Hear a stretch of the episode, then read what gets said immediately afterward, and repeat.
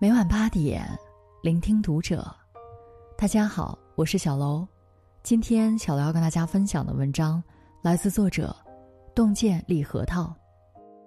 八分钟网课视频刷屏，你以为放弃的是网课，其实失去的是人生。关注读者新媒体，一起成为更好的读者。网课就像一面照妖镜。作妖不作妖，老师都知道。最近一段学生和老师在线争吵八分钟的视频火爆全网，主角宋同学言辞激烈，不时夹杂着污言秽语。宋同学是一名高三生，事发时正在一家培训机构上网课，因为老师让他向别的同学学习，他觉得受到了侮辱，就用方言对老师破口大骂。由于其他同学还在听课。老师想快些息事宁人，就问他：“你是不是迟到了？两天的作业你交了没？你是一个学生，是不是应该交作业？”宋同学不回应老师的问题，只是不屈不挠的咆哮，然后结果是，校方停掉了他的网课。这下好了，你不愿意上课，那就别上了。老师不督促你了，也不用被你骂了。这段视频引起人们的极度不适，网友几乎一边倒的批评宋同学：“高三还这德行，典型的学渣标记，破口大骂老师，以后走向社会估计也好不到哪儿去，缺少社会的毒打。”但我很想对宋同学说：“这个长假，全国大中小学生都在坚持上网课，你以为放弃的是网课，其实失去的是人生。”三六零创始人周鸿祎说：“你混日子，就是日子混你，最后的输家是你自己。”学生时代不好好读书的人，最后都得到了教训。上海某高校大四学生小王，在期末三场考试中，试图用手机拍摄试卷进行作弊，监考老师多次警告他，均置之不理，还对老师出言不逊。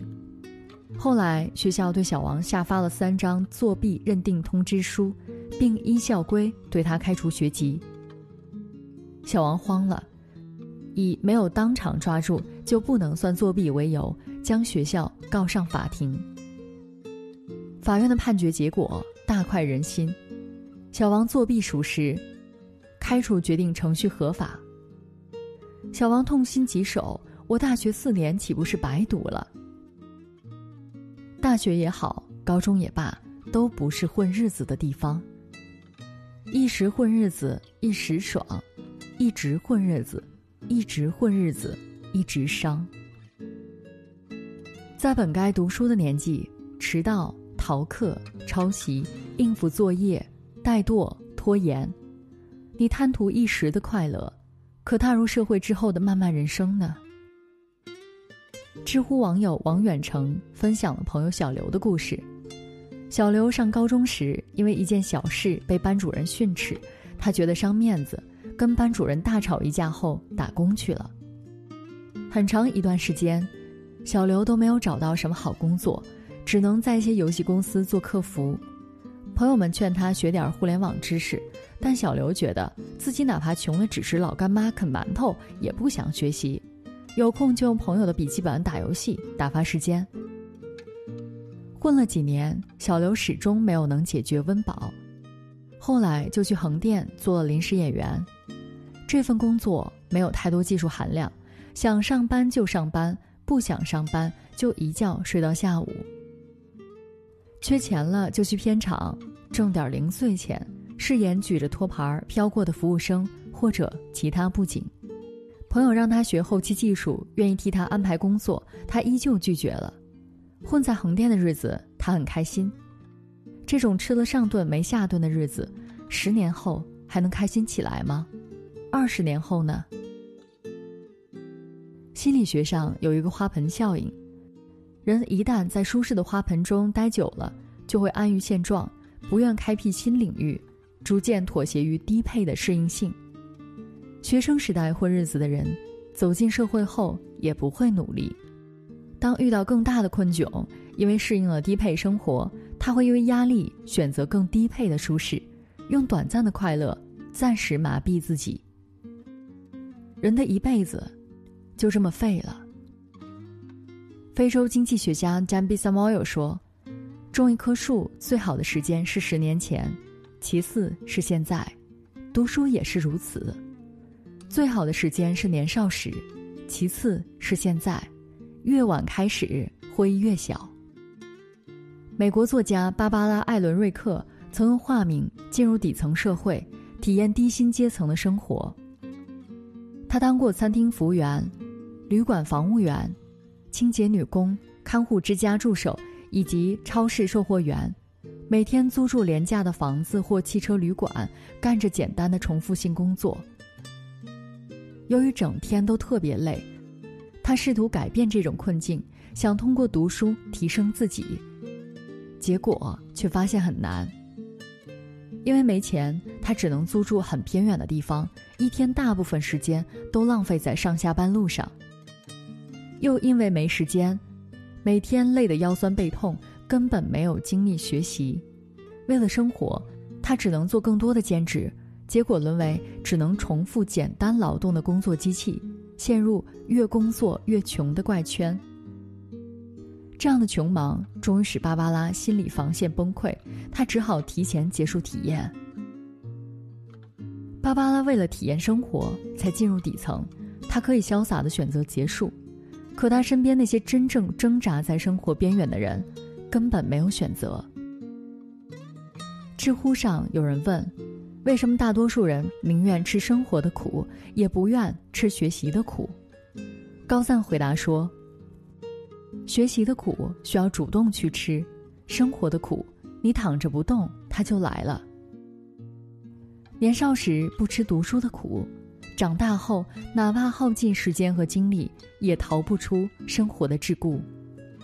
年轻时欠下了读书债，将来一定会以更残酷的方式偿还。回到文章开头，宋同学暴跳如雷，辱骂老师。不是因为老师批评了他，不是因为迟到、没交作业，而是老师触摸了他。触摸，鲁北方言，讽刺、嘲讽的意思。他反复的质问老师：“你触摸谁？”只因老师拿他跟其他同学比较，伤了他的自尊，他就气疯了。宋同学还提到，网课与在学校上课不具有可比性。给你个电脑，给你个手机，你能学习去？从线上，谁能好好学？谁不抄？浓浓的牢骚与怨愤，唯独对自己的怠惰拖延只字不提。曾有年轻读者向杨绛倾诉自己的人生困惑，杨绛勉励了他一番后，总结道：“你的问题主要在于读书不多，而想的太多。当你觉得人生痛苦。”迷惘、无助的时候，原因只有一个：在本该读书的年纪，想的太多，书读的太少。对孩子来说，最简单的幸福莫过于一门心思读书。看看衡水中学的作息表，大家在疫情期间依旧保持着在校时的作息习惯：五点二十起床洗漱，而后早读、上自习。再上七节网课，课余他们还在刷题。据说他们平均每科做两套题，一天至少做八套题。读书这么苦，为什么还要这么拼？有学生说，别人也在做，不做就落下了，我们没有退路。你不努力，那些努力的人就会超过你。人生就是这么残酷。想要怠惰的时候，不妨掂量掂量，身后是否还有人追随。经济学上有一个概念叫复利，任何事物经过复利的累积，都会出现利滚利式的增长。爱因斯坦说：“复利的威力远远超过原子弹。”这个世界正用复利效应奖励好好读书的人。去年十二月。华中科技大学一四级直博生左鹏飞，一毕业就以年薪二百零一万元签约华为，很多同学都愁找不到好工作，他不仅收到了华为的 offer，同时还收到了腾讯、阿里等互联网巨头的入职通知。有的公司不仅开出高薪，还提供住房。